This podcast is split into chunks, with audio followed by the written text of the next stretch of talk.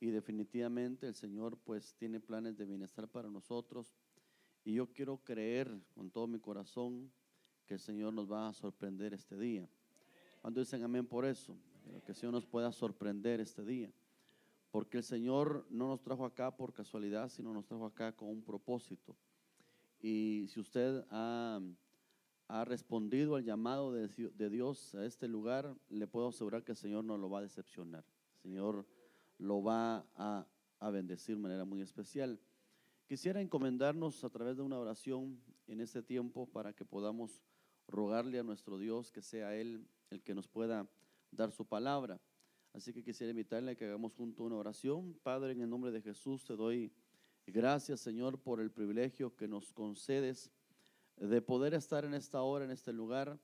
Te ruego, Señor, que tu palabra, la cual vamos a anunciar, vamos a predicar, no regrese vacía, Señor, sino que cumpla el propósito por lo cual tú la has descrito tu palabra a lo cual creemos con todo nuestro corazón, Señor, que tú tienes un plan perfecto.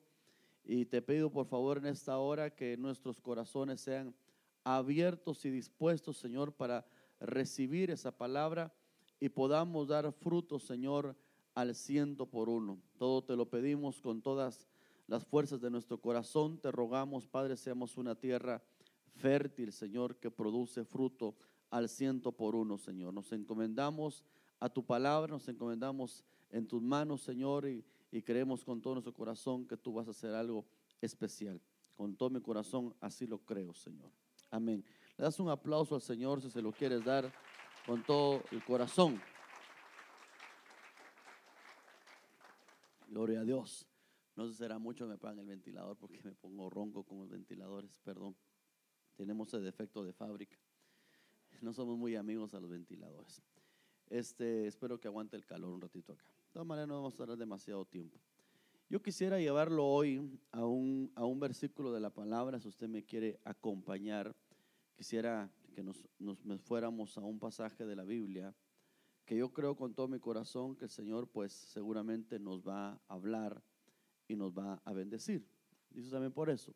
Quisiera que fuéramos a este pasaje, mire por favor, Primera de Corintios capítulo 1 y verso 24 que dice de la siguiente manera, mas para los llamados, tanto judíos como griegos, Cristo es poder de Dios y sabiduría de Dios.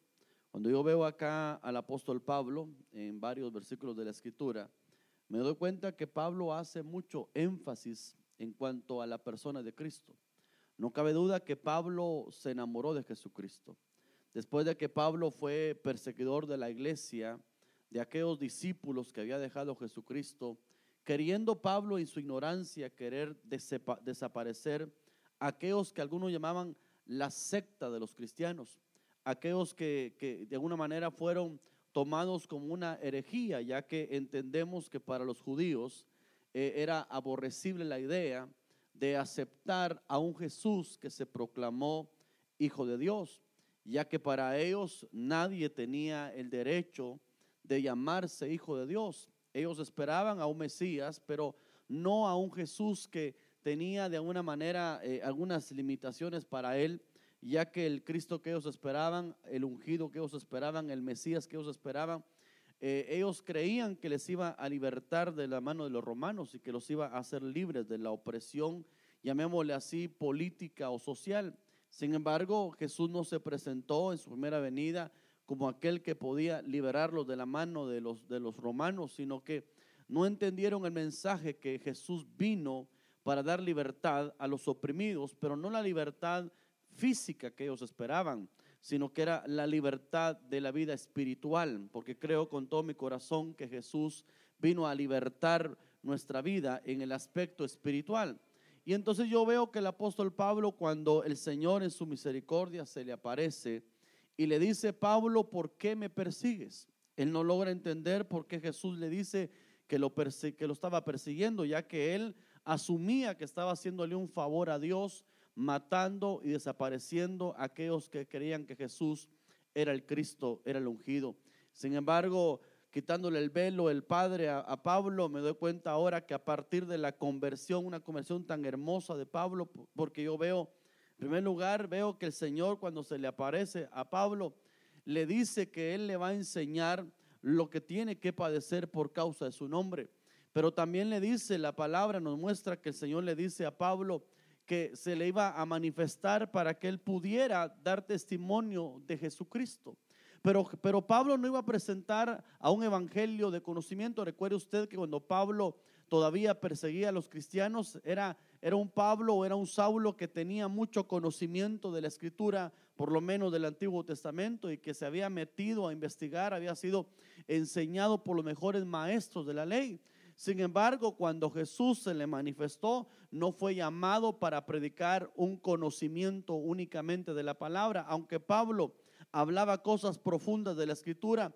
Pablo no se presenta con el mensaje de conocimiento humano, sino que él mismo dice, yo vine a vosotros con demostración de poder, vine, vine a ustedes para convencerlos de Jesús, pero a la gente no se le convenció a Jesús por una doctrina nueva, por un conocimiento, sino que se le, se le convenció a la gente en la manifestación de que Cristo tiene varias cosas importantes y una de ellas es que en Cristo está escondido el poder de Dios, en Cristo está escondida la sabiduría de Dios. Y el apóstol Pablo se enamoró profundamente de esa manifestación de Cristo, de ese Cristo poderoso, al cual nosotros aquí en esta hora estoy seguro que nosotros podemos decir también que Cristo se ha manifestado en nuestra vida y ha manifestado su glorioso poder en nosotros para, para poder transformarnos. El poder maravilloso de Jesucristo es algo que, que, me apasiona cuando yo voy a la Biblia y escudriño, hermano amado, todas las cosas que Pablo menciona acerca de lo que Jesús hermano, se manifiesta como poder, le puedo asegurar que si nosotros se nos puede revelar que Jesús no es una religión, sino que Jesús es una manifestación, una expresión de poder sobre nuestra vida, le puedo asegurar que nos vamos a enamorar igual que Pablo de Cristo. De tal manera que Pablo se enamoró de una manera, una dimensión tan especial de Jesucristo, hermano, que no le importó pasar por luchas y pruebas, incluso por persecuciones. Pero ¿sabe por qué? Porque él no estaba convencido de una, de una, de una doctrina humana, sino que estaba convencido de ese poder transformador en su propia vida, a la cual yo le puedo decir en esta hora que ese mismo Jesús está en medio de nosotros y que se puede manifestar en nuestra vida si abrimos nuestro corazón para que Él se manifieste. Ahora, yo quisiera meterle por favor un poquito más a la escritura y darnos cuenta por qué Pablo, escuche bien, hermano, declara que Jesucristo, que Cristo es poder de Dios. ¿A qué, ¿A qué se refiere? Porque mucha gente, hermanos amados, tiene un falso concepto de lo que es el poder de Dios. Digamos, hoy en día vemos a mucha gente que se está predicando un evangelio de poder, pero de poder para hacer finanzas, de poder para salir de la pobreza económica, de poder para, digamos, un poder adquisitivo. Sin embargo, hermano, ese evangelio sería muy barato, ese evangelio sería una fantasía de lo que es el evangelio, Jesús no vino para que tú dejes de ser pobre o llegues a tener una gran fortuna en esta tierra. Jesús vino para algo más importante que cualquier cosa temporal o terrenal, porque estamos entendiendo en la palabra que cielo, hermano, y tierra pasarán, mas su palabra permanece para siempre. Así que para Dios no es tan importante mostrar su poder en cosas, hermano, temporales o seculares, sino para el Señor es más importante mostrar su poder para lo que nadie puede hacer más que Dios en nuestra vida. Porque, hermano, perdóneme, hay cosas que nosotros podemos hacer sin el respaldo de Dios, pero hay otras cosas que no podemos dejar de hacer si Dios no hace la obra en nuestra vida. Hermano, el apóstol Pablo tenía una posición muy, muy cómoda cuando antes de conocer a Cristo, él tenía una posición, hermano, de jerarquía, una posición muy preciosa humanamente hablando. Sin embargo, Pablo dijo, no me importa llegar a ser prisionero, esclavo de Cristo, con tal de conocer el poder que salió de Cristo en su resurrección. Así que Pablo no dejó su, no, hermano, no vino a Jesús para una posición mejor económica, social o política, sino que Pablo vino a Jesús para conocer el misterio maravilloso del poder que estaba en él, pero de un poder, hermano, que solamente Dios puede tener para transformación de nuestra vida, porque el poder más grande que Dios manifiesta sobre nuestra humanidad es el cambio de nuestra vida, porque nadie puede cambiar nuestra vida como nuestro Dios, porque Él es nuestro creador, el que nos formó. Él sabe cómo estamos hechos y Él es el único que puede transformar nuestra vida. De uno que es perseguidor de la iglesia, ahora un apóstol que es predicador de Cristo. Y yo le puedo asegurar que el mismo Cristo que se apareció a Pablo está en este lugar para poder manifestar su poder transformador en nuestra vida, haciéndonos a nosotros diferentes, diferentes, cambiados. Bendito sea el Señor. Ahora, por favor, yo quiero que usted mire este versículo de la escritura. Juan capítulo 10 y versículo 8, eh, capítulo 18, perdón, capítulo 10 y verso 18. Dice, mire, esto es parte del poder que Pablo entendió que Jesús tenía, un poder que tiene que ser revelado porque no es cualquier cosa. Por favor, note lo que dice la escritura. Nadie me, me, la quita, hablando Jesús, dice, sino que yo mismo la pongo. Y por favor, mire el poder de Cristo y tengo poder, tengo poder. Diga conmigo, Él tiene poder. Ahora, ¿qué clase de poder tiene ahí? Óigame, el poder que ningún humano había tenido jamás en la tierra, porque el poder que él describe es que él tenía poder para dar su vida y volver a tomar su vida. El poder de Jesucristo no es solamente cosas superficiales, es más que eso. Porque, amado hermano, nosotros los humanos somos incapaces de poner nuestra vida, dar nuestra vida y mucho menos de poder recuperar nuestra vida. El hombre, hermano, es como la hierba del campo. Hoy está verde y mañana desaparece. Sin embargo, Jesús no. Jesús dice, a mí nadie me quita la vida, no me la quita la vejez, no me la quita la enfermedad, no me la quita la angustia no me la quitan los años, sino que yo tengo poder, yo tengo poder para poder entregar mi propia vida, entregarla, hermano amado. Y dice él, y después de tener poder para entregarla, tengo poder para volverla a tomar. Bendito sea el Señor, porque usted no conoce a nadie que tenga capacidad de dar su vida y mucho menos de volverla a tomar. De tal manera que déjeme contarle esta noticia. A Jesús no lo mataron en la cruz del Calvario a Jesús no lo pudieron matar porque él dijo, nadie puede quitarme la vida, porque era imposible matar a Jesús. ¿Sabe por qué? Porque la única forma de que el hombre muera es por causa del pecado. Recuerde usted que la Biblia dice que cuando Dios hizo a Adán y a Eva, los hizo eternos, no podía morir porque no había pecado. El pecado, hermano, cuando entró, entonces entró la muerte, pero Jesús fue tentado en todo y no cometió ningún pecado. Así que era imposible imposible que lo mataran, porque hermano, la única manera que la muerte tiene poder para quitarnos la vida es el pecado. Pero sabemos que Jesús no cometió ningún pecado, no había ninguna mancha en él, así que no tenía ninguna parte en él para poder quitarle la vida. Así que la muerte de Cristo es un milagro. Es un milagro la muerte de Cristo. No fue, hermano amado, perdóneme. Yo siempre he creído que el Señor, hermano, se puso en la cruz del Calvario, pero no fueron los clavos, no fueron las espinas en su cabeza, ni siquiera fue los golpes que le dieron, no fue la cruz lo que lo mató, no fue la cruz, sino que él dijo, yo tengo poder para poder morir. Él tiene poder para morir.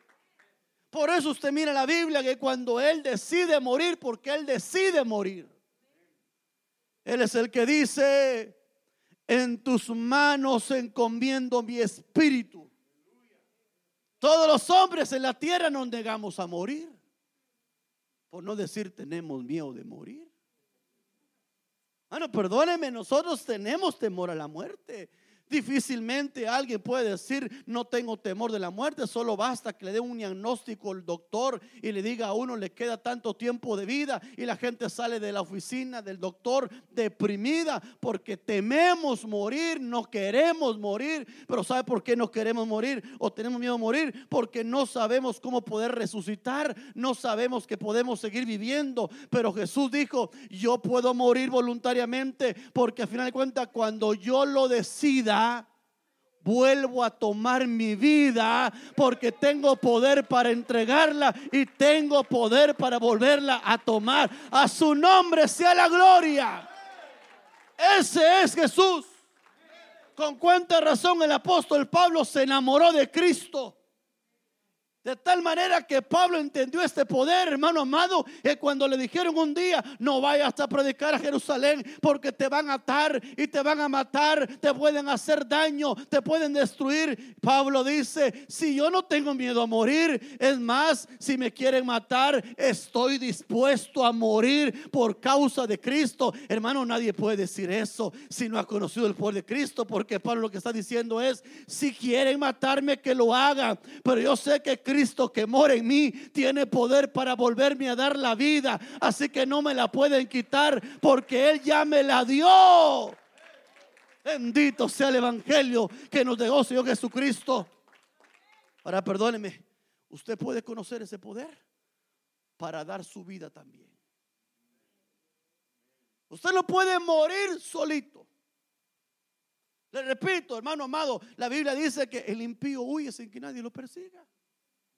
Cuando yo no era cristiano, no conocía a Jesucristo, le tuve miedo hasta a mi sombra, hermano. Y no estoy exagerando, le tuve miedo a mi sombra. Había hecho tantas cosas malas porque fui marero, estuve en drogas, hermano, y tenía mucha gente que me tenía odio, rencor, me quería hacer daño. Así que cuando yo me subía a un bus, me subía, hermano, al transporte, lo primero que hacía era subirme a la parte de atrás del bus porque no quería que nadie me diera la espalda, me tomara por la espalda. Así que me pegaba al bus y todavía sí tenía miedo que otro chocara el bus y me pasara algo por atrás, hermano, perdóneme. En cualquier lugar andaba, hermano, buscando, viendo cómo me protegía. En cualquier reunión buscaba un lugar estratégico para cuidar mi vida, porque tenía miedo a morir, porque no conocía a Jesucristo. Y por eso tenía temor de morir. Sin embargo, la Biblia dice que para el impío, hermano, no hay paz. Sin embargo, también entendemos que cuando el justo muere, ¿sabe qué dice la Biblia? Hermano amado, cuando yo leí esa porción de la palabra, hermano, me, me deleité tanto porque dice, honroso a Jehová es la muerte de sus santos. Cosa deleitosa es la muerte de sus santos. Dios se deleita de la muerte de los justos. Y la Biblia dice, mas no desea la muerte de los impíos. Mire qué tremendo, por favor, mire, por favor, comprenda esta situación. La gente en el mundo, yo predico en las cárceles y la gente, hermano, de la gente que está presa dice, a esos hay que echarles gasolina y quemarlos y destruirlos, hay que acabarlos para sacar el mal de la sociedad. Le deseo un montón de cosas a esa gente. Sin embargo, le puedo asegurar, hermano amado, que esa gente que ahora está en una cárcel, hermano, está más libre que los que están allá afuera, porque muchos de ellos conocieron un poder que el mundo no ha conocido. Y hermano amado, perdóneme que le diga, pero ¿qué poder fue el que conoció? Ellos, que ellos por mucho tiempo tuvieron miedo a morir, a perder su vida. Pero cuando conoce uno a Jesucristo, lo primero que le pasa es que uno muere voluntariamente. Hermano amado, yo y usted tenemos que saber una cosa. Ese poder de Cristo que se metió en nosotros nos hizo capaces de morir a muchas cosas que teníamos como proyectos en nuestra vida. La razón por la cual estamos aquí, la muchos de nosotros que estamos en este lugar acá, ¿sabe por qué es? Porque usted tenía otros planes con su vida. Pero se manifestó Cristo en usted. Y ya no dijo voy a hacer lo que se me da la gana, sino que ahora voy a hacer lo que Él quiere que yo haga. ¿Cómo, cómo, cómo cambia nuestra forma de pensar en cuanto a entregar nuestra vida? Y mire, el apóstol Pablo cuando descubrió este poder describe algunos pasajes de la Biblia impresionantes como por aquellos que usted sabe de memoria que dice, ya no vivo yo. Ya no vivo yo. Estaba muerto. No estaba vivo. Y uno llega como cristiano a decir, ya no vivo yo. Ahora, si solo es evangélico, no puedes decir eso. Porque la mayor parte de evangélicos sí viviendo ellos. Y Cristo no vive en ellos. Porque no es lo mismo estar convencido de Jesús que tener revelación del poder de Cristo en uno. Cuando a uno ya se le reveló que Cristo es poder de Dios y que la primera manifestación es que Él tiene poder para entregar su vida, uno también empieza a entender ese misterio de tal manera que uno dice, ya no voy a vivir yo, voy a morir, voy a rendir mi vida Entonces muchos de ustedes que están acá, el problema que tienen es que no se quieren morir. Y le voy a decir una cosa, si no se muere ahorita voluntariamente, de todas maneras se va a morir. No es una trabalengua eso, ¿verdad? Pero usted se puede morir a través del poder de Cristo. O se puede morir por su pecado. Por eso dice la Biblia que cosa deleitosa es para Jehová la muerte de sus santos. Él, se deleita porque dice, vamos a ver, el impío ni me lo toquen todavía porque se va al infierno. El impío que no se muera. ¿Por qué? Porque él no se ha muerto voluntariamente, lo va a matar su pecado. Mientras que al santo ya no lo puede matar su pecado. ¿Por qué? Porque vence el pecado. ¿Y sabe por qué vence el pecado? Porque Cristo en nosotros toma nuestro pecado lo destruye, lo despedaza y ya la muerte no tiene parte con nosotros. De tal manera que, perdone que le diga, yo sé que usted lo sabe, pero se lo quiero recordar. Pablo cuando estaba a punto de que alguien lo amenazaba de, matarlo, sabe que hermano empezaba a burlarse de la muerte, le decía a la muerte, muerte, muerte. Vamos, voy a parafrasear, vamos a ver qué puedes hacer. A ver, muerte, muerte, ¿dónde está tu victoria? a ver muerte, si querés pelame los dientes. dice que la muerte es una calavera, ¿verdad? Si querés pelame los dientes, pero sabes que muerte, no me podés matar. Y no me podés matar porque ya morí yo. Entonces la muerte mata a los vivos, pero no puede matar a los muertos. ¿Y quiénes son los muertos? los que se mueren solitos. Y dice, entrego mi vida, me voy a morir. Por eso la Biblia dice que el que pierde su vida por causa de él, la va a encontrar, la va a hallar. Pero el que la pierde por causa de él jamás la va a encontrar, hermano. Comprendamos una verdad. Si tú pierdes tu vida hoy, nunca la vas a perder. Pero la mayor parte de gente es el concepto, déjeme vivir tranquila mi vida. Dirían por ahí, deje vivir mi vida loca. Yo quiero hacer lo que quiero con mi vida. Quiero hacer libre con lo que quiera con mi vida. Bueno, sí viviendo, pero tarde o temprano te van a matar. Y cuando te mate la muerte, no habrá esperanza para tu vida. Pero si tú en cambio dices, no voy a esperar que la muerte me mate voy a usar el poder de Cristo. Y voy a decir, Señor, ayúdame a morir. Por eso, amados, ustedes, yo sé que usted ya le ha pasado, pero muchos de nosotros, cuando aceptamos a Cristo, nos morimos. Y el mundo hasta nos enterró. ¿O no? hermano, bendito día que nos morimos. Porque yo recuerdo el día que me morí con Cristo que mis amigos al otro día empezaron a molestarme. Pues, ¿qué tenés? Me dijo, te miro raro. Todo el día sin hablar malas palabras. ¿Qué te pasó? ¿Qué, qué, tenés? Y yo estaba moribundo. Yo no podía ni siquiera hablar de la Biblia porque no la había leído. Era nuevo, hermano, cero kilómetros. No, no había leído la palabra. No podía ni evangelizar. Y los del mundo va a presionarme. ¿Qué tenés? ¿Qué tenés? ¿Qué tenés? Y yo hasta el fin me empujaron tanto, tuve que decirle lo que pasa. Yo lo único que pude decir es, es que anoche acepté a Cristo. Y por eso estoy raro. Y entonces, ¿para qué le dije eso a los inconversos? Ah, evangélico hipócrita. Ah, qué bárbaro. pensamos que era más hombrecito con esas tus cosas. Y yo estaba tan muerto que ya no peleaba como antes, porque si me hubieran dicho antes, hubieran sabido por qué me decían Rocky a mí en el mundo. Y me, hubiera empuñado los días, eso no me hubiera dejado. Pero estaba muriendo. Estaba muriendo porque Jesús había entrado en mi vida y me estaba diciendo, tienes que morir, tienes que morir, tienes que morir, tienes que morir, tienes que morir. Deja de hacer lo que quieres, deja de hacer lo que pensabas, deja de hacerlo tus planes. Muere pero no me quedé muerto. Después de entregar mi vida en las manos de Jesús, vino una vida nueva.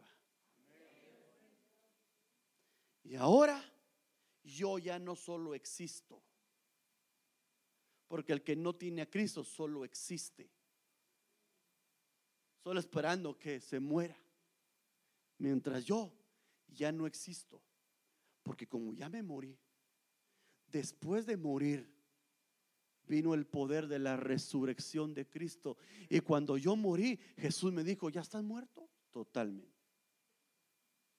Ya aparece sus derechos, todo.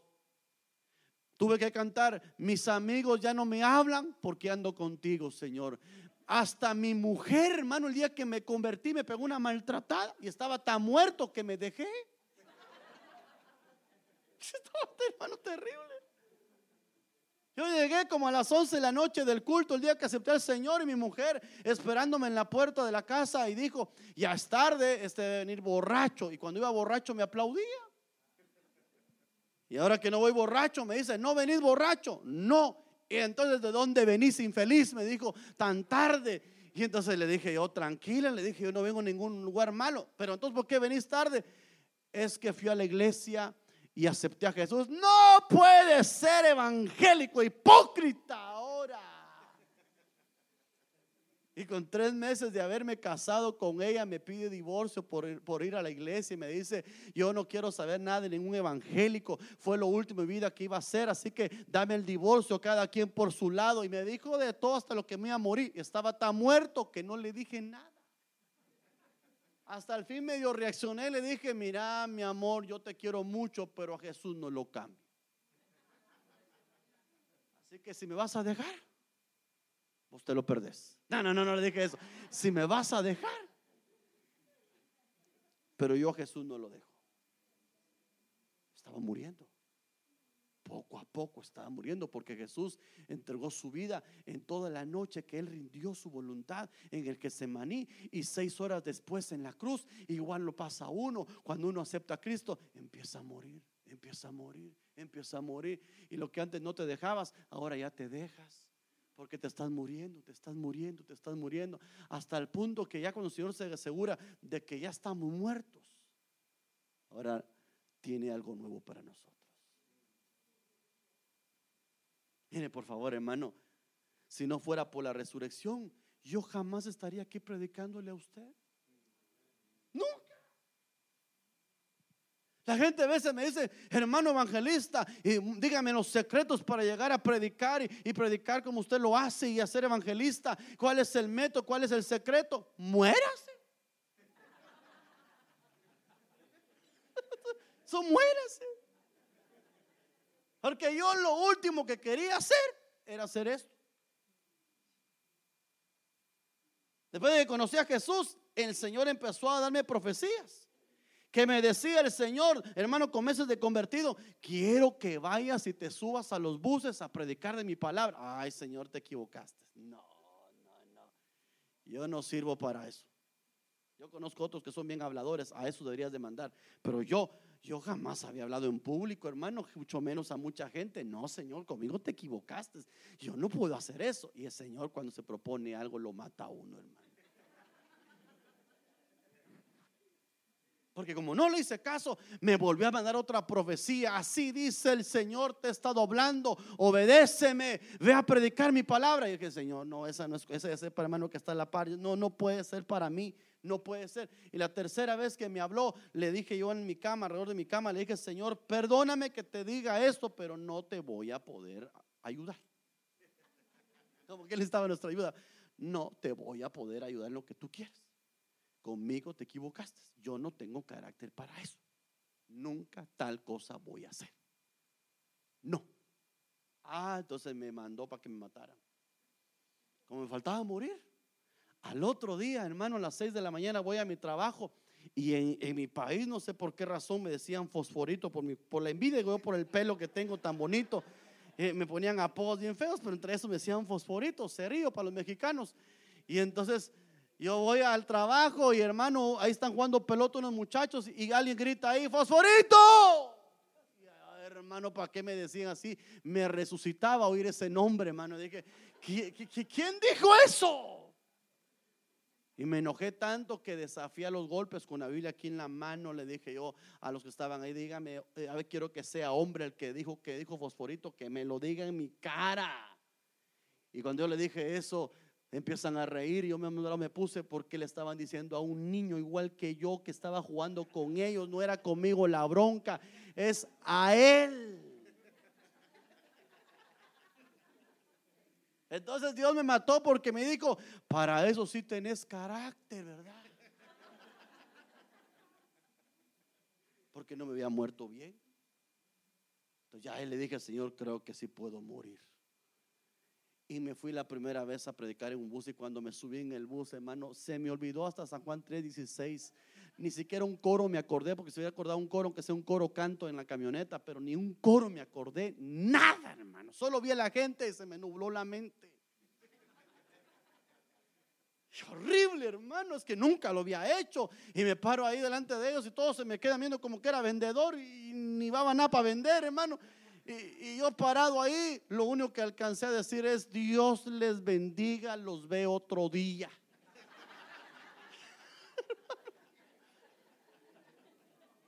y me bajo más rápido que lo que me subí. No, Señor, no puede ser. Y la voz ahí, tienes que hacerlo otra vez. No, Señor, si ya probé, no puedo, no funciona. Tienes que poder. Y me volví a subir, hermano, entre la tercera y la cuarta, cuando sentí, empecé a predicar. Después, ¿quién me callaba? Media hora predicando en los buses, predicando a Jesucristo. ¿Por qué? Porque después de morir, se empieza a cumplir el propósito de Dios en nuestra vida. Ya no hacemos lo que queríamos hacer, empezamos a hacer lo que Él nos dio la vida para poderlo hacer. Por eso, en esta noche que estamos en este lugar, te quiero decir una cosa, tu vida no es solo trabajar, no solo hacer dinero, no solo comprarle cosas a tu familia, no solo alimentar a tus hijos, tu vida es más que eso, pero tienes que morir para entender para qué es tu vida. ¿Cuál es el propósito de tu vida? Cuando te logres morir, vas a entender para qué te dio el Señor la vida en esta tierra. Por eso yo te presento a Jesucristo que tiene poder para hacerte morir. Y después de que te haga morir, tiene poder para resucitarte. ¿Cuántos necesitan resucitar con Cristo? Yo necesito resucitar con Él. Yo quiero resucitar con Él. Para eso se tiene que manifestar el poder en nuestra vida. Mire ese poder tan glorioso que cayó sobre nosotros. Romanos capítulo 13 y verso 14. Antes bien vestidos del Señor Jesucristo. Y no penséis en proveer para las lujurias de la carne. En otras palabras, por favor, note que se tiene que vestir uno de Jesucristo, se tiene que armar de poder de Jesucristo. Y unas cosas que tenemos que comprender es que nadie puede dejar de proveer para lujurias si no es a través del poder de Jesucristo, vistiéndonos de Cristo. Eso a mí me hablaban muchas veces la gente cristiana, me decía, acepte a Jesucristo, busque a Dios. ¿Y sabe cuál era mi respuesta? Voy a dejar la otra mujer que tengo y lo voy a buscar. Voy a dejar de hacer cosas malas y lo voy a buscar. Como que uno puede dejar de hacer lo que la carne le pide. Perdone que le diga, pero uno humanamente es imposible que uno deje de complacer lo que la carne le pide. No se puede. Por eso el Señor dio su vida por nosotros, porque el Señor sabía, estos carnales, dirían los mexicanos, nunca van a dejar de ser carnales, ya los conozco. Estos siempre van a estar satisfaciendo sus deseos carnales, aunque quieran cambiar. ¿Por qué cree usted que tanta gente que tiene buenas intenciones para fin de año? Y ahí se ponen todos románticos y poetas el fin de año. Yo, este año me porté muy mal con mi mamá, con mi mujer y con mis hijos. Estuve tomando todo el año, pero yo prometo, el año que viene, yo no vuelvo a tomar una copa, solo me quito la goma ahorita que, y después de eso dejo de tomar, solo dejo, lo voy a pasar el fin de año y voy a dejar de hacer. Y de repente empieza a hacerlo por un tiempo y al final vuelve la burra al trigo. Por no decir, vuelve la cabra al monte. La cabra siempre tira al monte. Y la carnalidad siempre nos tira a las cosas carnales. Y no podemos dejar de ser carnales si no es por el poder de Jesucristo, vistiéndonos de Jesucristo. Por eso no se trata de que tú vengas a Jesucristo cuando ya hayas dejado de tener deseos carnales, lujurias, fornicación. No se trata que vengas a Cristo cuando hayas cambiado tu vida, porque jamás vas a llegar a Cristo. No vas a poder. Yo no sé cuántos de ustedes el Señor los aceptó así de chuecos como estaban. Ah, no, no quiero ser abusivo con ninguno, pero con todos sí. ¿No te aceptó el Señor siendo un infeliz adúltero? ¿No te aceptó el Señor siendo un ladronote de los peores porque, no, porque te agarraban? ¿No te, ¿No te aceptó el Señor así con tus inmundicias? Así con todo tu pecado, ¿acaso el Señor no te recibió? Por supuesto, si no te hubiera recibido así, jamás estuviera aquí. Pero cuando vienes a Cristo, resulta que tú no vas a cambiar, tú no vas a hacer las cosas diferentes de tu vida, tú no vas a dejar de proveer las cosas de la carne porque quieres, sino que te vas a vestir del poder de Jesucristo y a estar vestido de Él, el pecado va a empezar a huir y a desaparecer de nuestra vida. Cuando dan gloria a Dios, porque tenemos en Cristo el poder para vencer los deseos carnales. Por eso es que mucha gente se vuelve hipócrita, hermano, porque al final de cuentas hay gente que cree que su religión lo va a cambiar. Su método humano lo va a cambiar. Perdóneme con todo respeto, yo no quiero hablar mal de la gente, pero yo miro, por ejemplo, a los alcohólicos anónimos que quieren dejar de tomar y que Dios los bendiga por su buen esfuerzo y dicen, bueno, vamos a dejar de tomar, así que vamos a prometer por 24 horas no voy a tomar y mañana prometo lo mismo. Dejan de tomar, pero fuman como chimenea. Después, hermano, se vuelven mal hablados porque solo cambian de vicio, solo cambian de un placer de la carne por otro placer, porque el hombre al hombre no se puede cambiar. Pero cuando vienes a Cristo, el poder de Él actúa en tu vida, dejando de hacer lo que tú jamás hubieras podido dejar de hacer. Estoy tan impresionado de este poder, ¿sabe por qué, hermano? Porque yo soy testigo cómo el Señor cambia a los adúlteros, cómo el Señor cambia a los sicarios, cómo el Señor cambia a un drogadicto que jamás pudo haber cambiado con sus fuerzas, pero que fue vestido, investido del poder del Señor y ahora es transformado. Ah, qué lindo. ¿Cuántos quieren dejar de ser carnales? Dile, Señor, muéstrame tu poder. Yo sé que tú me puedes vestir de tu poder y hacerme diferente. Mira este versículo, Gálatas capítulo 3 y verso 27.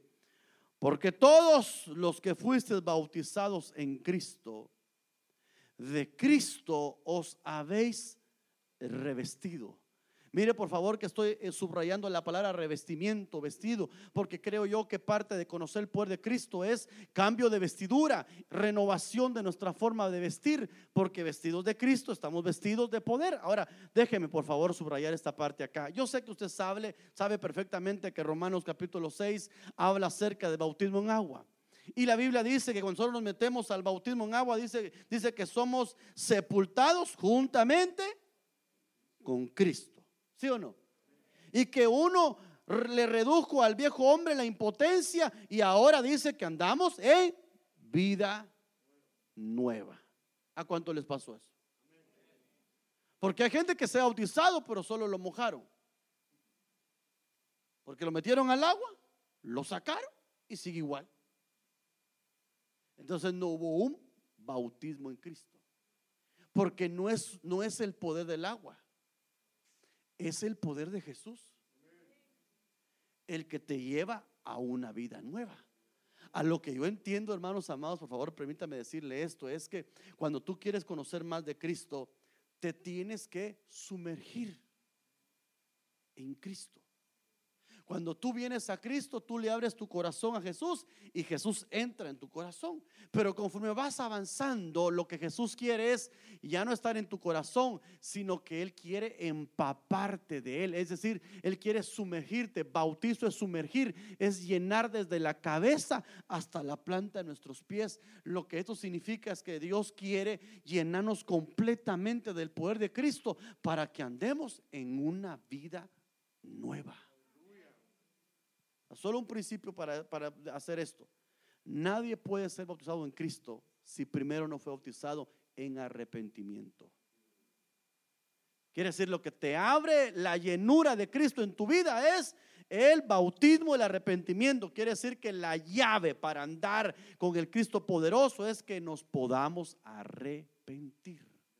Entonces el arrepentimiento es la llave para que después seas revestidos de Cristo. De tal manera que, hermano, nosotros vivimos una vida fracasada, llena de problemas, de situaciones difíciles que no podemos dejar de hacer, pero cuando podemos arrepentirnos, pero un arrepentimiento de corazón, aquel cambio de mente, aquel cambio de sentir, aquello que usted un día dijo, yo ya me cansé de ser como soy, yo ya no quiero ser lo que soy, estoy cansado de hacer lo mismo. Y entonces tú vienes a Dios y le dices, Señor, por favor, Señor, perdóname, estoy arrepentido de todo lo que he pensado, de lo que he hecho, estoy harto de lo que soy, quiero ser diferente. Cuando tú vienes en esa actitud, hermano, con una condición de arrepentimiento, lo que te va a venir encima después es un bautismo de Cristo, de tal manera que tu arrepentimiento te lleva a una vida victoriosa, pero es tu arrepentimiento. Porque hay gente que dice, es que no siento cambios en mi vida, hermano. Mire que he venido a la iglesia, he ido a un par de cultos, hasta he diezmado, hermano. De vez en cuando estuve una limosna, doy en iglesia, doy una ofrendita ahí, pero no puedo cambiar porque es el arrepentimiento. Por eso, ojo con lo que le voy a decir. Hay mucho evangélico que fue a las aguas del bautismo sin haber estado arrepentido y por eso no hay un bautismo en Cristo. Porque no va a haber un, cambio total en nuestra vida si no hubo un arrepentimiento total en nosotros. Por eso yo solo, solo quiero poner una pausa en esto. Vale la pena revisar a la gente que se ha bautizado. Porque hay gente en, en las iglesias más mañosas que los de allá afuera. Aquí no, porque era un super santo, ¿verdad, pastor? El pastor me contaba que tiene una iglesia de los santos últimos días. Pero, pero, pero, pero allá, allá en Guatemala, hay evangélicos más mañosos que los de allá afuera. Algunos hasta detrás de un púlpito. Algunos con algún privilegio. Algunos predicadores o salmistas. Pero que no han podido ser bautizados en Cristo.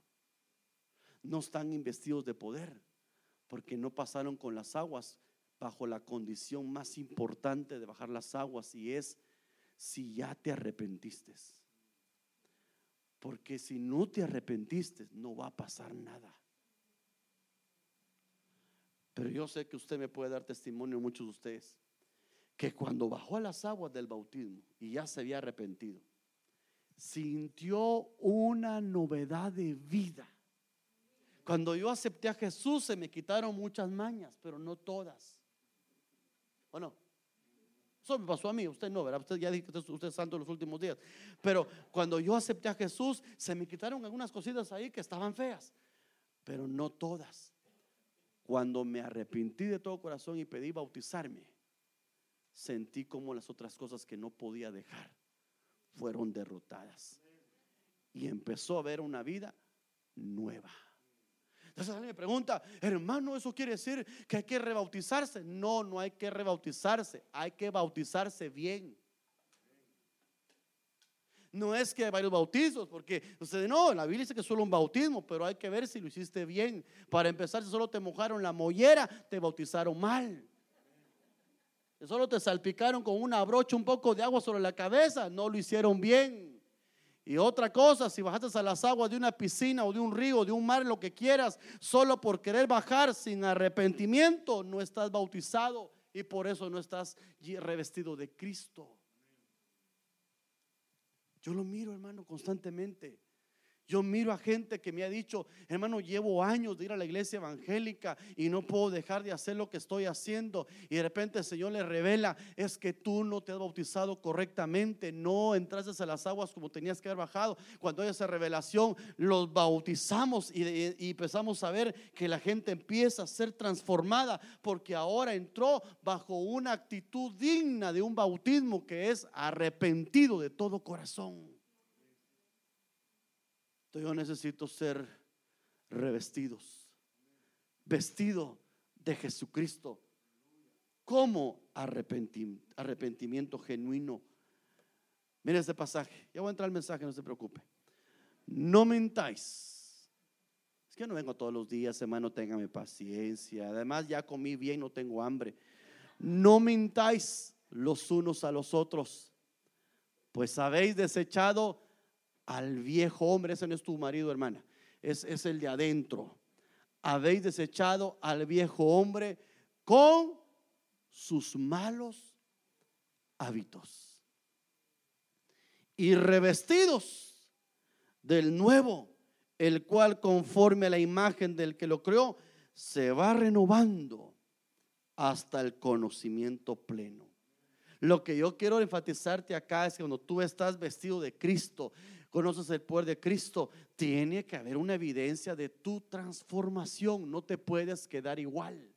Por eso hay gente que conoce evangélicos que están decepcionados de los evangélicos, que le dicen a uno, no, si para ser evangélico como ese mejor no soy nada. Tiene razón, tiene razón pero no todos los evangélicos solamente son evangélicos. Habemos unos que nos hemos encontrado con Cristo y hemos sido bautizados en Cristo y tenemos una solvencia para decir que hemos sido, hermano amado, ayudados por el Señor para dejar el viejo hombre y sus malos hábitos y empezar a ser revestido para ir siendo renovados hasta el conocimiento pleno de Dios. Lo que trato de decir es que aquí hay gente que el Señor empezó a hacer una obra y la va a perfeccionar porque poderoso es Dios para terminar lo que empezó en nuestra vida.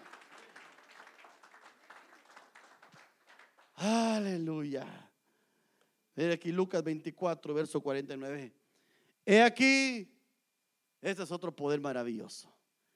He aquí yo enviaré sobre vosotros la promesa de mi Padre. Pero vosotros permaneced en la ciudad hasta que seáis investidos con poder de lo alto. Diga conmigo, hay dos poderes. El poder de Cristo que nos transforma y ahora el poder de lo alto, que es la promesa del Padre. Entonces quiere decir, hermanos amados, que para perfeccionar nuestra vida, el Cristo de la gloria, aunque es todopoderoso, dijo, cuando yo me vaya, no los voy a dejar huérfano, sino que les voy a enviar a mi hermano, a mi paracleto, al Espíritu Santo. Y él, voy a parafrasear, va a terminar de hacer lo que yo empecé en vuestras vidas. Es decir, viene un segundo poder sobre nuestra vida. Dice esta versión, solo quiero leerse, la nueva versión internacional. Ahora pues voy a enviarles lo que ha prometido mi Padre, pero ustedes quédense en la ciudad hasta que sean revestidos del poder de lo alto. Entonces, no solo tienes poder para morir y resucitar, no solo tienes poder para dejar tus malos hábitos, ahora viene otro poder que es el Espíritu Santo que te va a ayudar a lo que hace falta para que el Señor termine su obra en nuestra vida. Y esto es glorioso porque esto es el Evangelio. Por eso la Biblia dice que vamos de poder en poder hasta ver a Dios en Sión. Voy a parafrasear, vas del poder de Cristo al poder del Espíritu Santo para que veas a Dios en Sión. Así que el poder de Cristo y del Espíritu te va a llevar a ver a Dios en su magnificencia poderoso, porque el poder te preparó para presentarte ante Él. Ahora mire cómo funciona ese poder del Espíritu Santo. Salmo capítulo 18, verso 32. Dios es el que me reviste de poder y quien hace. Mire esta parte. Y quien hace perfecto mi camino. Hermano amado, ¿para qué necesitas al Espíritu Santo?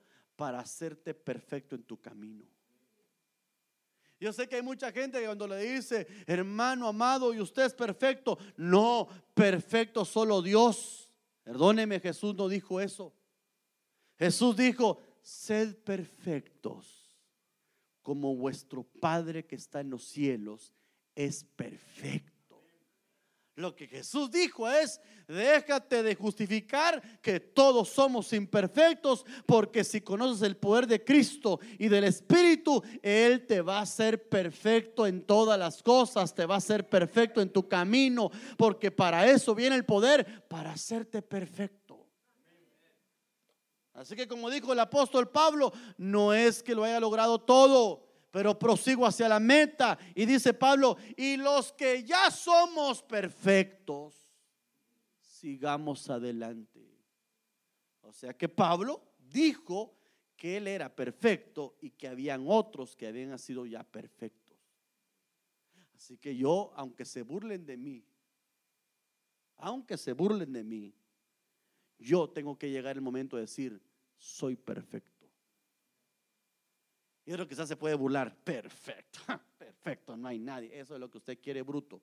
Pero la Biblia dice lo contrario.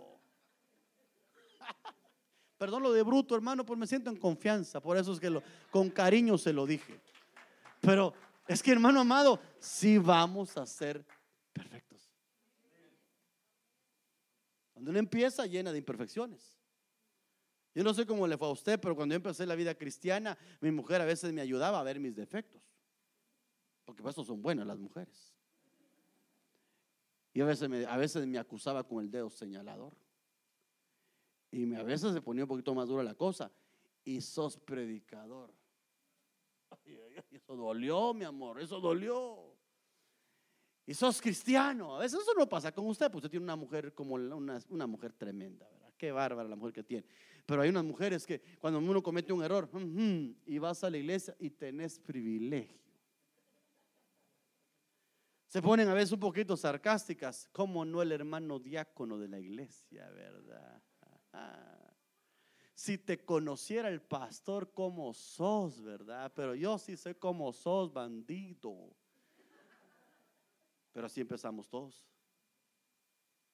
Pero un día Después de un tiempo, el Señor damó su poder y empezó a trabajar hasta el punto que mi mujer me ha echado piropos diciéndome, o no le digo, ¿verdad? Porque usted, usted puede ser muy chismoso, hermano, no, no, no lo conozco muy bien a usted bien. Mi mujer me ha dicho, ¿cómo te ha transformado el Señor? No son ni la mitad de lo que yo conocí ya me estás convenciendo que sos siervo de Dios y que Dios te usa. ¿Por qué? No porque yo pueda, sino vino el segundo poder. Por eso, pobrecitos bautistas que no creen en el Espíritu Santo, hermano, ¿cuándo van a ser perfectos? Si con Cristo obtenemos la salvación y podemos rendir muchas cosas, pero el Espíritu Santo nos termina de perfeccionar. Entonces voy a empezar el mensaje. Mire, por favor, deme un segundito. Lindo siendo predicar en esta noche. Despierta. Dígale que está la para y te habla. Despierta. Despierta. ¿Cuándo se le dice dos veces a alguien que se despierte? Cuando está bien parqueado, hermano. Bien fondeado, decimos allá en mi país. Está roncando hasta con, hasta con compresión roncando, puro tractor viejo, hermano. Ahí está. Y la mujer le dice, mi hijo, levántate porque ya es tarde, anda a trabajar. Y el otro sigue durmiendo. Entonces le dice otra vez, ya te dije que te levantes. Viejo panzón, curate. Se levanta. Entonces, esta es la iglesia. Que el Señor le dice, despiértate, pero no una vez. O sea que está fondeada. Le dice, despiértate, despiértate. Y después de despertar, ¿qué viene? Vístete, pero no de cualquier cosa. O sea que no está diciendo, ponete tu mejor vestido. No, no. Le dice a la iglesia, despiértate, despiértate y vístete de poder. ¿Cuántos quieren ser vestidos de poder? Ahora, ¿para qué? Dice, Sión, vístete con tu ropa hermosa, Jerusalén, ciudad santa, porque nunca más vendrá a ti el incircunciso ni inmundo. Sacúdete del polvo, levántate, siéntate, Jerusalén, suelta las ataduras de tu cuello cautiva, hija de Sión, quiere decir que estaba prisionera estaba como estaba acomodada, la habían aprisionado y por eso el Señor le dice, despiértate y vístete para que seas libre. A lo que me lleva a la conclusión es que la iglesia tiene que ser vestida de poder. Entonces el mensaje de esta noche se llama cómo ser revestidos de poder. Me dijeron que era vigilia hoy. No, pastor, es campaña, apúrese, hágame la campaña de apurarse. Tranquilo. Yo no miro a nadie desesperado, todos los miro contentos, riéndose, bendecidos. Así que tranquilo. Pero tiene que ser usted esta noche revestido de poder. Tienes que ser revestido. No tienes que estar como una iglesia sin poder, porque tengo que decirte una cosa, el Señor viene pronto y viene por una iglesia poderosa, porque está escrito, ¿quién es esta que sube del desierto con banderas trebolante? En otras palabras, victoriosa, poderosa, que nadie le puede hacer frente, es la que se va a casar, por lo que yo creo que es necesario vestir a la iglesia de poder para que se case con Cristo. Que si Él es poderoso, se tiene que casar con una mujer poderosa. Si no, qué mal pareja, hermano. Imagínese usted el todopoderoso y la mujer toda enclenque. No, hermano, se van a burlar de él. No, la iglesia tiene que ser semejante a él. Que la gente diga, y esa iglesia tan tremenda y hermosa aquí, es la que se va a casar. Hola, pero qué hermoso su vestido de poder. Sí, antes estaba acomodada, pero la despertaron. Vino un pelirrojo a predicarle así bien duro y la despertó y la vistió de poder para que no se quede. A su nombre, hermano, dele la gloria. Entonces, ¿quiere saber usted cómo ser vestido de poder? No se pierda el emocionante mensaje. Y una vez se lo voy a dar. Mire este, Isaías capítulo 33 y verso 13. Oíd los que estáis lejos, lo que ha hecho, y vosotros, los que estáis cerca, conoced mi poder. Entonces, mire por favor, según el contexto bíblico, los que están lejos hay que gritarles. Porque están lejos. A los que están lejos, lo que Dios dice es, escúcheme, porque no sé si pasa aquí en esas iglesias, hermano, pero a veces uno va a unas iglesias que atrás de la iglesia están comiendo chicle, facebookeando, platicando con el hermano en la par, diciéndole, ¿y qué vamos a cenar hoy? ¿Y, qué, los niños qué, qué, se vinieron o no se vinieron? Una gran platicadera, hermano, porque hay gente que se sienta atrás y hasta aparta el lugar atrás para estar tranquilo, para hacer lo que se le da la gana, porque no viene tan interesado. Solo viene a marcar tarjeta. Solo para que diga, como dijo un hermano un día, ¿verdad? Que medio iba a la iglesia y le decía, vos ya he visto que no está yendo al culto. Entonces cuando iba, ¿sabe qué hacer el bandido? Que se sentaba por ahí y se me decía, ¿ya me vio? Vine. A ver cuándo tiene el privilegio de verme otro día. Pero ya me vio. Entonces eso solo llegaba para que yo lo viera. Y así hay mucha gente en el Evangelio que ve un Evangelio de lejos. Pastor, voy a venir a la iglesia, pero por favor, eh, sin privilegios. Así de lejos. Me gusta la iglesia, pero no quiero compromisos.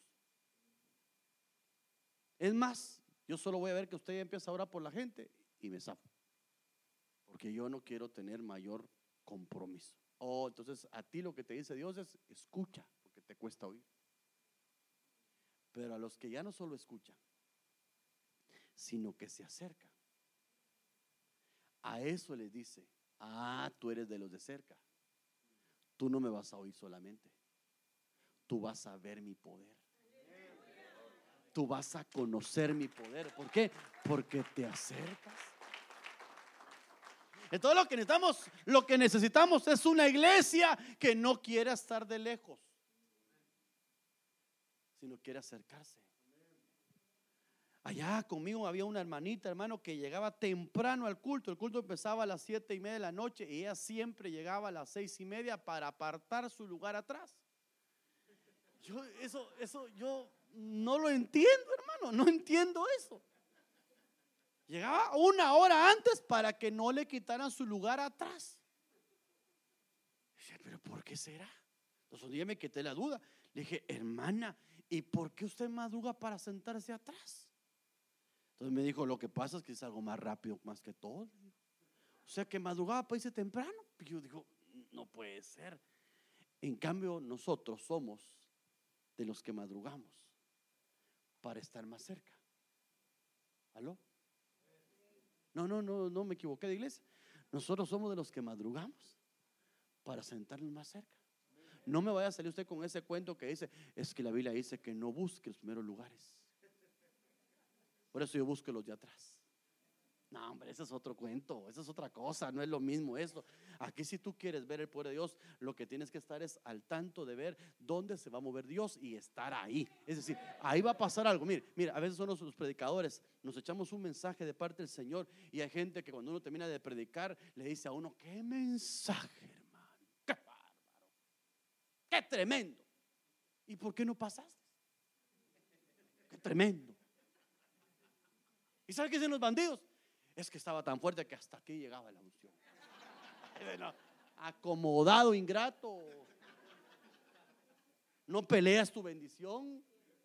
Si quieres conocer el poder, te vas a tener que meter hasta la cocina, vas a tener que acercarte, vas a ver dónde está la fuente del poder. ¿Acaso no le dijo Dios a Moisés cuando de lejos había visto la zarza y de lejos le habló, porque de lejos solo le habla y le dice, acércate Moisés. Y la Biblia dice, y Moisés acercándose a la zarza no podía quedarse tan tranquilo al ver lo maravilloso de la zarza que no se quemaba. Y cuando estaba cerca de la zarza, le dijo el Señor, ¿qué tienes en la mano, Moisés? Una vara, pues de esa vara es la autoridad que te voy a dar. Ahora ve y muestra mi poder a Faraón. ¿Por qué le dio el poder a Moisés? Porque se acercó.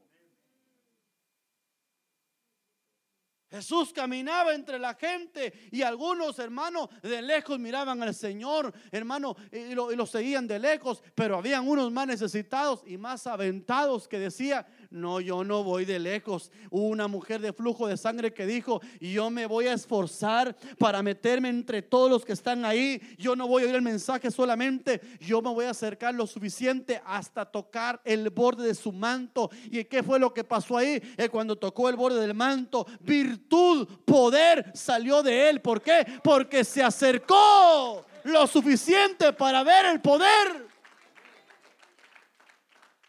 hermano, qué tremendo. Jesús mismo dice, ¿quién me ha tocado? Los discípulos que estaban cerca, pero estaban lejos. Porque hay gente que cree que está cerca y está lejos. Hay gente que dice, eh, pues aquí somos los fundadores de la iglesia, cágame bien. Y ni hace nada en iglesia. Dice, pues aquí somos los que estamos al frente de la obra. No, eso no. ¿Qué estás haciendo? Y los discípulos le dicen, Señor, tú dices quién te tocó, si aquí todos te apretan. Sí le dijo, pero hubo alguien. voy a parafrasear, se acercó tanto que se movió el poder en mí. Entonces, ¿qué es lo que yo quiero con la iglesia bendita que es usted? No oiga solo mensajes. Es lindo oír la palabra, qué bueno que le gusta la palabra. Hay gente que anda buscando, hermano, remas, que anda buscando revelación, que anda buscando palabras profundas. Hermano, está bueno, pero qué triste que solamente tengas conocimiento de palabra y sepas el strong y sepas hablar hebreo, griego, lo que tú quieras, pero no miras el poder. Eso es lamentable, eso es triste. Porque el poder es una manifestación de que vas por el camino correcto. Tú jamás vas a subirte en un camino, un freeway, donde no ves señalizaciones en el camino para saber que vas por buen camino. Pues el camino es Cristo y tendrías que ver, hermano, manifestaciones de poder si vas por el camino correcto. O sea que tendrías que decir, ah, aquí vi un milagro, aquí una sanidad, aquí vi un prodigio, aquí se manifestó. Ahora, ¿a quién se le manifiesta? A los que se acercan. Un día estaba predicando yo, eh, creo que fue eh, eh, en Denver, Colorado, hermano, y salí bien decepcionado de esa iglesia. No como aquí, que estoy contento de predicar aquí. Pero ahí salí decepcionado. Porque estaba yo predicando la palabra y hablé acerca de las sanidades. De que Dios sigue sanando enfermos hasta el día de hoy. ¿Cuántos lo creen con todo su corazón? Él sigue sanando enfermos. Y sabe, hermano, qué me dijo un hermano. Bonito mensaje, hermano. Pero aquí en este país lo que uno necesita es un buen seguro.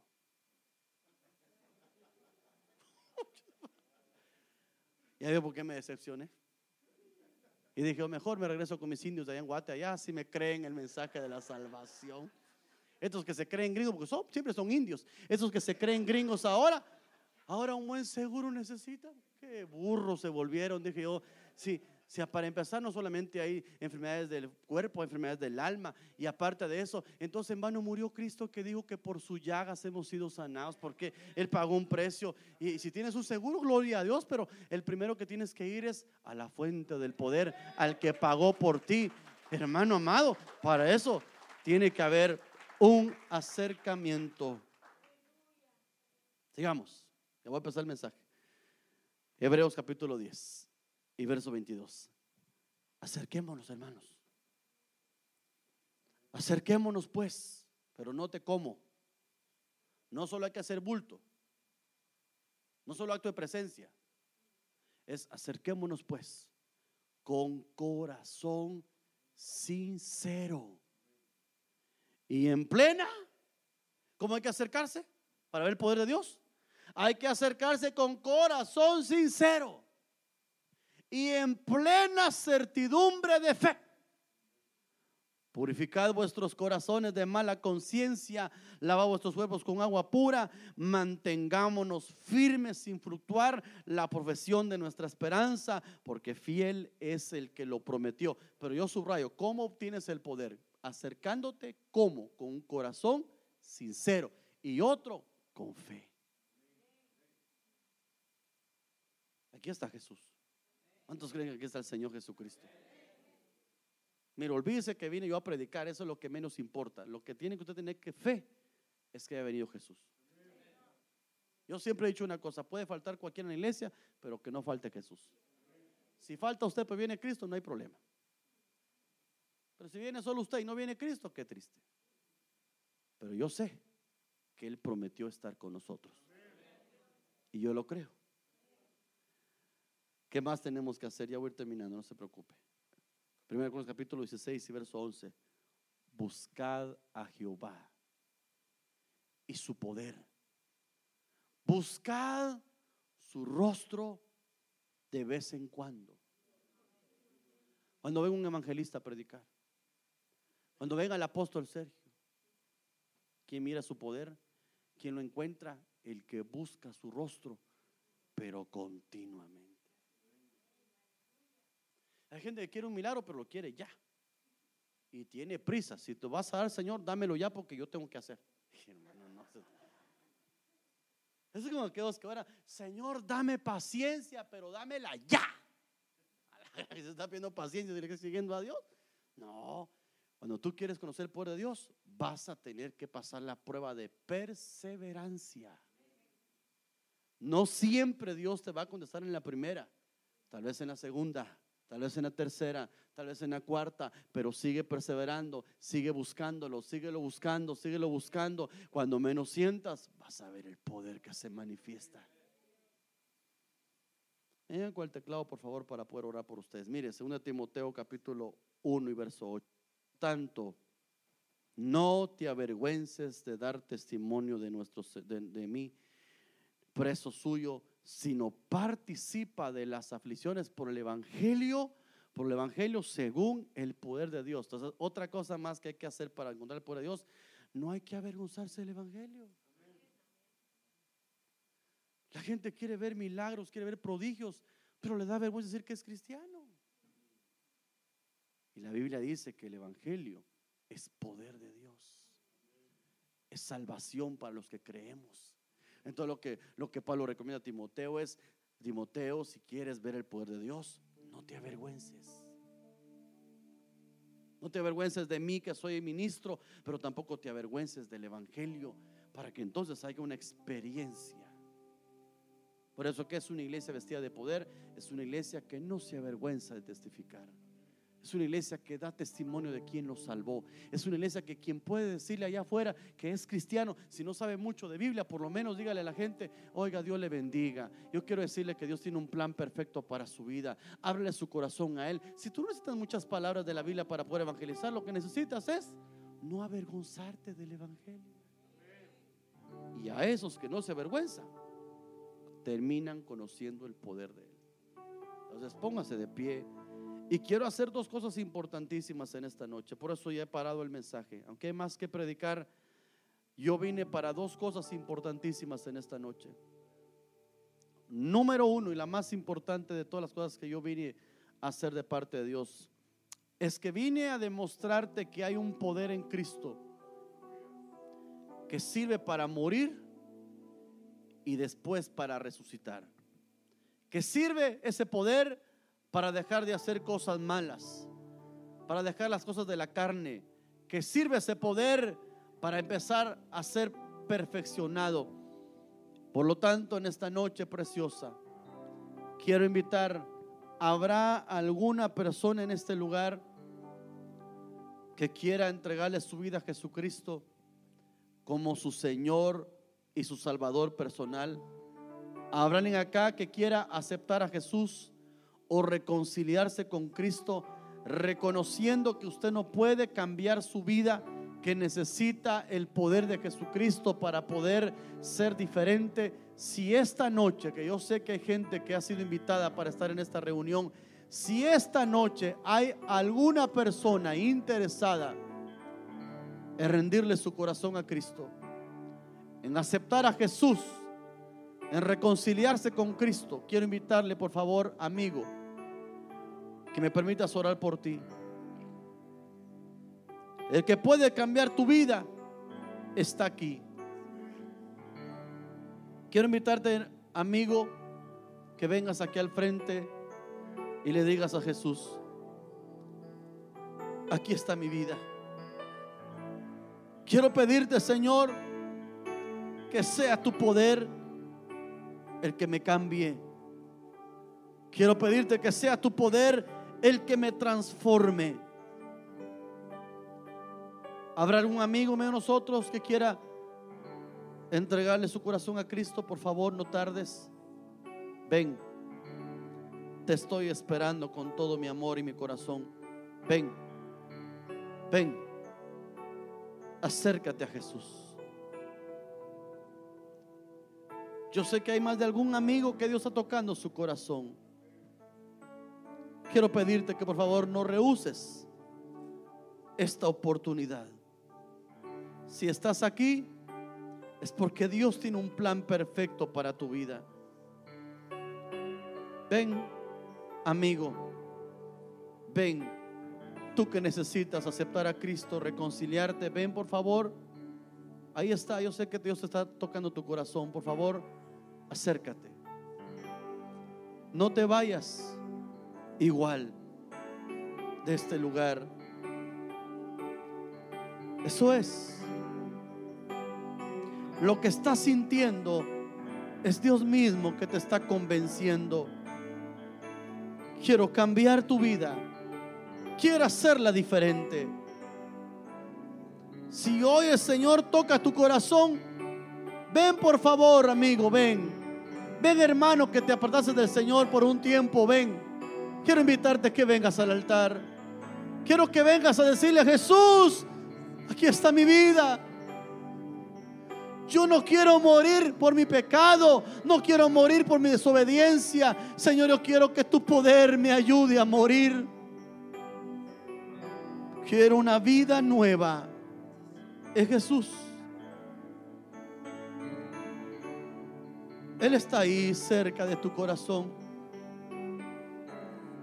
Perdona que te insista, pero tú no sabes si mañana tendrás la oportunidad de hacerlo. La Biblia dice, es necesario que el hombre muera una sola vez y después venga el juicio. Antes de que te mueras o que el pecado cobre, cobre la víctima, cobre la vida, por favor ven a Jesús y dile a Jesús, quiero rendir mi vida a ti esta noche. Yo siento que hay una persona aquí.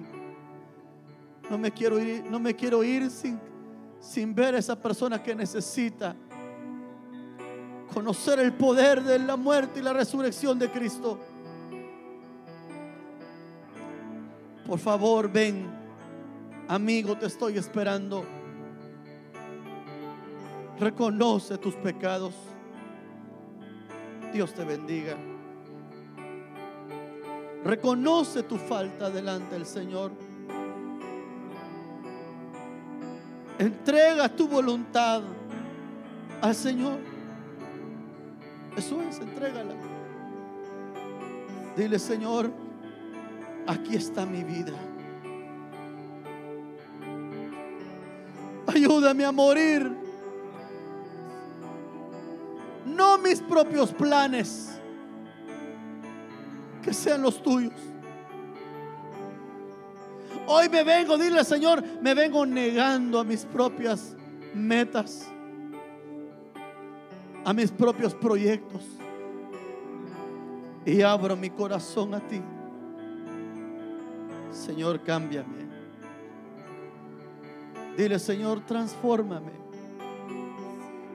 Haz una obra nueva en mi vida. Abro mi corazón.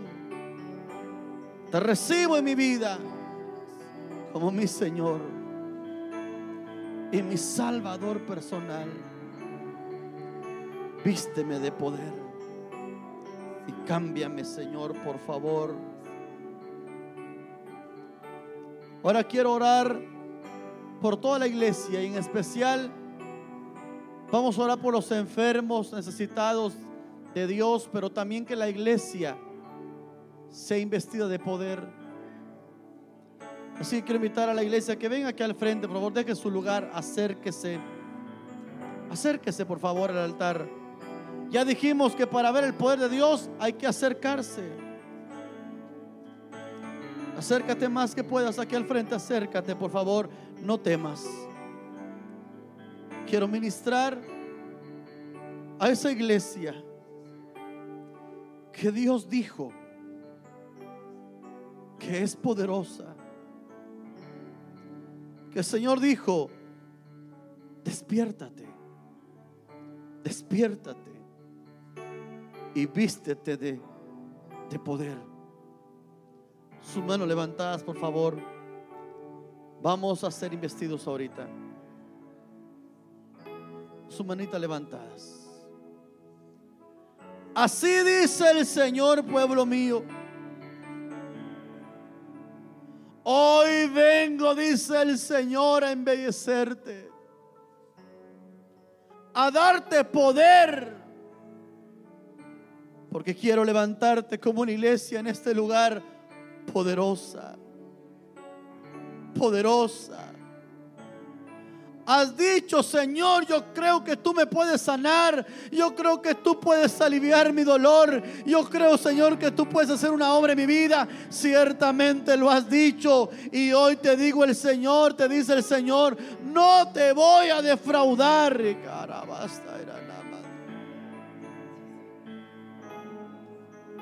El que está enfermo, por favor, ponga su mano en el dolor, en la infección, en el lugar que tiene el problema en su cuerpo si no es muy comprometedor el lugar, y si no póngase su mano en su corazón, en su cabeza,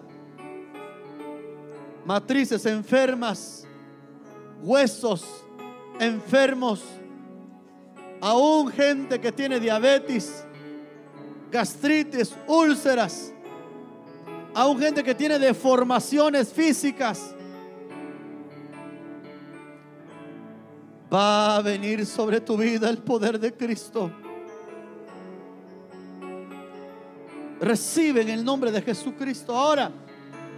Recibe el poder de Jesús. Ahí está. Recibe. Recibe. Ahí está. Dios lo prometió. Obra. Obra. Y rabasó. Requenda rabasó y rabasó. Recibe. Recibe. Espíritu Santo. Recibe, recibe, Espíritu Santo. Recibe. Recibe. Recanda rebas. Recibe. Ahora. Recibe. Sé investido. Sé investido, mujer. Dios te quiere dar lo que antes tenías. Habías conocido el poder. Ahora lo vas a conocer con una mayor gloria. Recibe, recibe. Ahora, más, más, más, más. Vamos, vamos. Que sientas como electricidad pasando por tu cuerpo. El fuego del Espíritu Santo.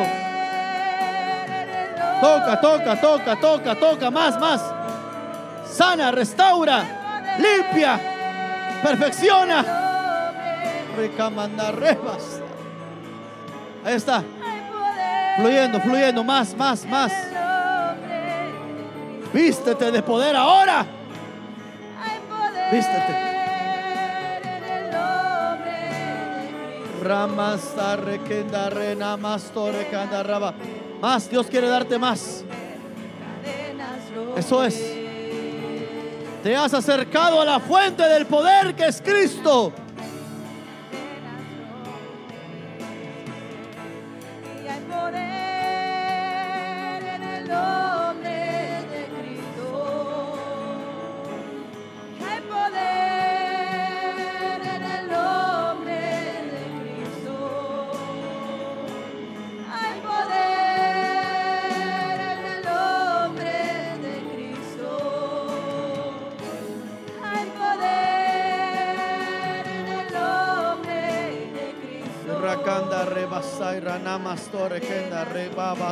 Cadenas romper.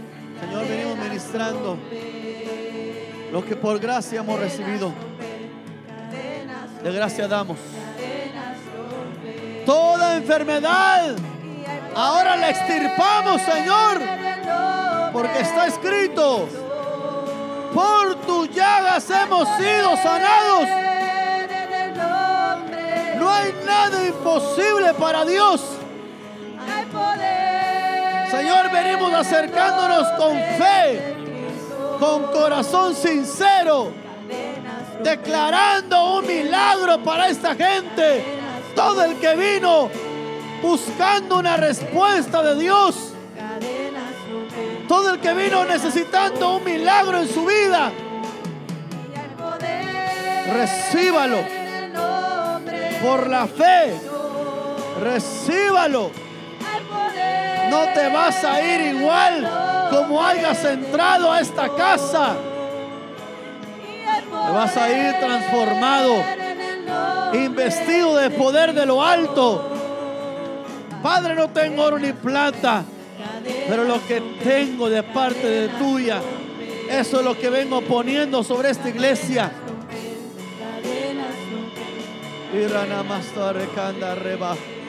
Escúcheme, hermano. Escúcheme.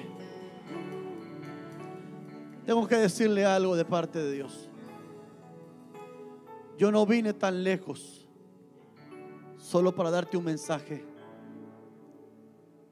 Yo vine como un mensajero de tierras lejanas para traerte una respuesta.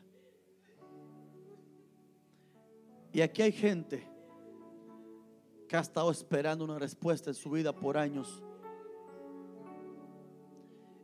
Y la respuesta no son palabras, no son promesas. La respuesta es, yo tengo poder para hacerlo. Yo tengo poder para hacerlo. El Señor ha su mirada en esta manada pequeña. Pastor, el Señor te está entregando una iglesia nueva. El Señor te está entregando una iglesia poderosa. Porque le has pedido a Dios que el Señor arrope a la iglesia, la equipe, la prepare.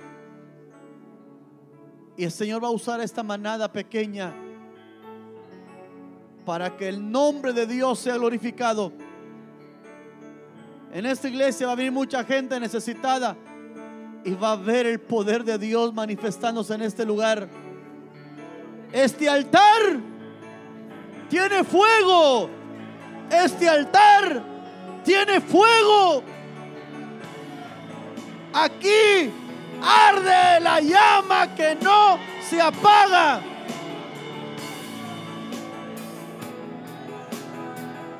Dios rompe las ataduras. Dios rompe los yugos. Dios rompe las maldiciones. Esta noche.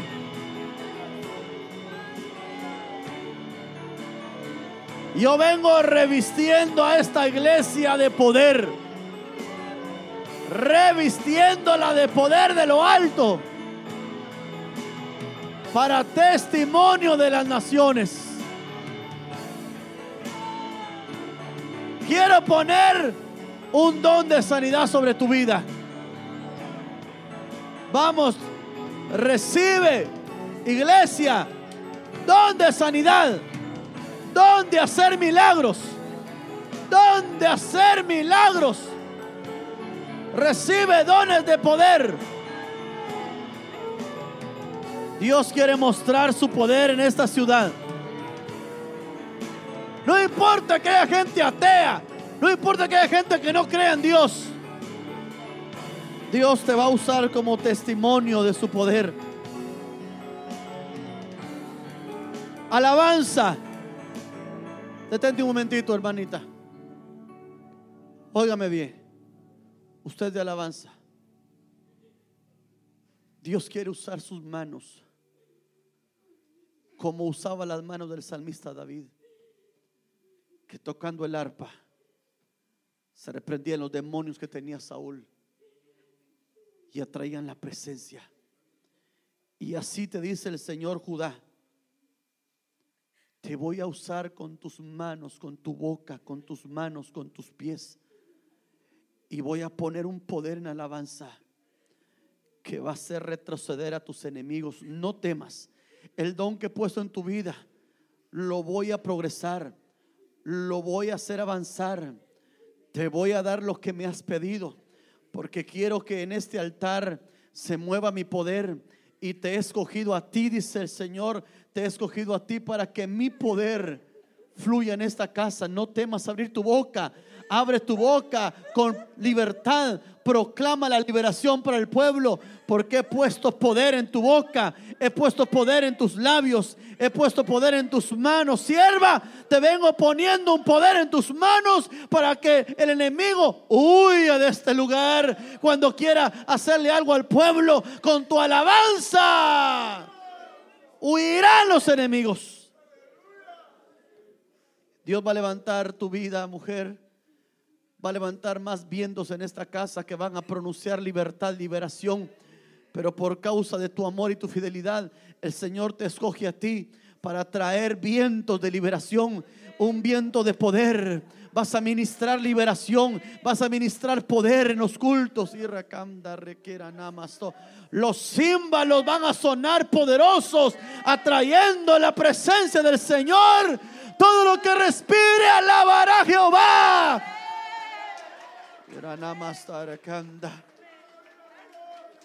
Dios va a levantar predicadores en esta iglesia para ir a calles importantes, a parques, a lugares donde se puede predicar el evangelio y te va a dar una palabra poderosa, una palabra poderosa pondrá en tus labios. Yo como evangelista vengo cubriendo evangelísticamente esta iglesia. Extiendo el manto de evangelista en esta casa. levanto una bandera de victoria. Muchos mirarán lo que Dios va a hacer aquí y temblarán. Quiero que mire sus manitas porque Dios está poniendo un poder sobrenatural en tus manos. Que nadie te menosprecie. Cuando tengas oportunidad de orar por un enfermo en tu trabajo, aún con la gente inconversa, testifícale que Dios le puede sanar y van a ver cosas maravillosas tus ojos.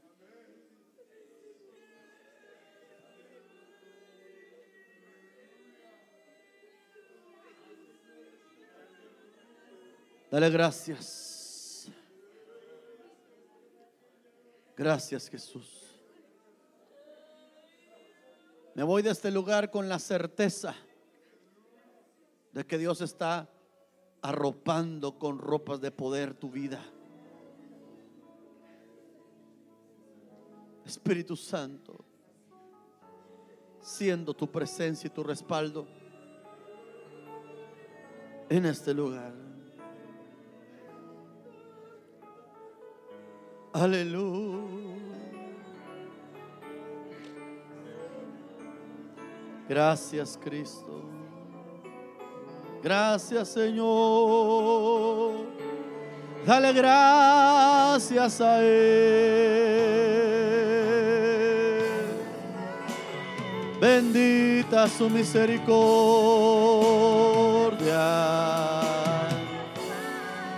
Tú eres santo, santo. Bendito Dios,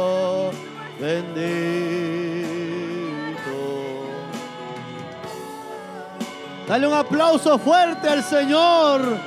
Dáselo con poder.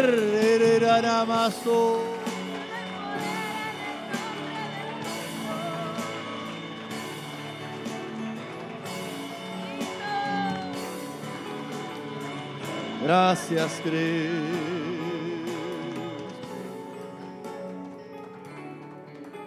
Prepárate para ver cosas que antes no habías visto. Prepara para ver cosas sorprendentes. Muchos van a ver lo que Dios va a hacer a través de tu vida y creerán en Dios y correrán a Dios. Y sabrán que no eres un pueblo solamente, eres un pueblo con un Dios glorioso, majestuoso. Le entrego el tiempo al pastor y le hace un aplauso fuerte, Señor, con todo tu corazón.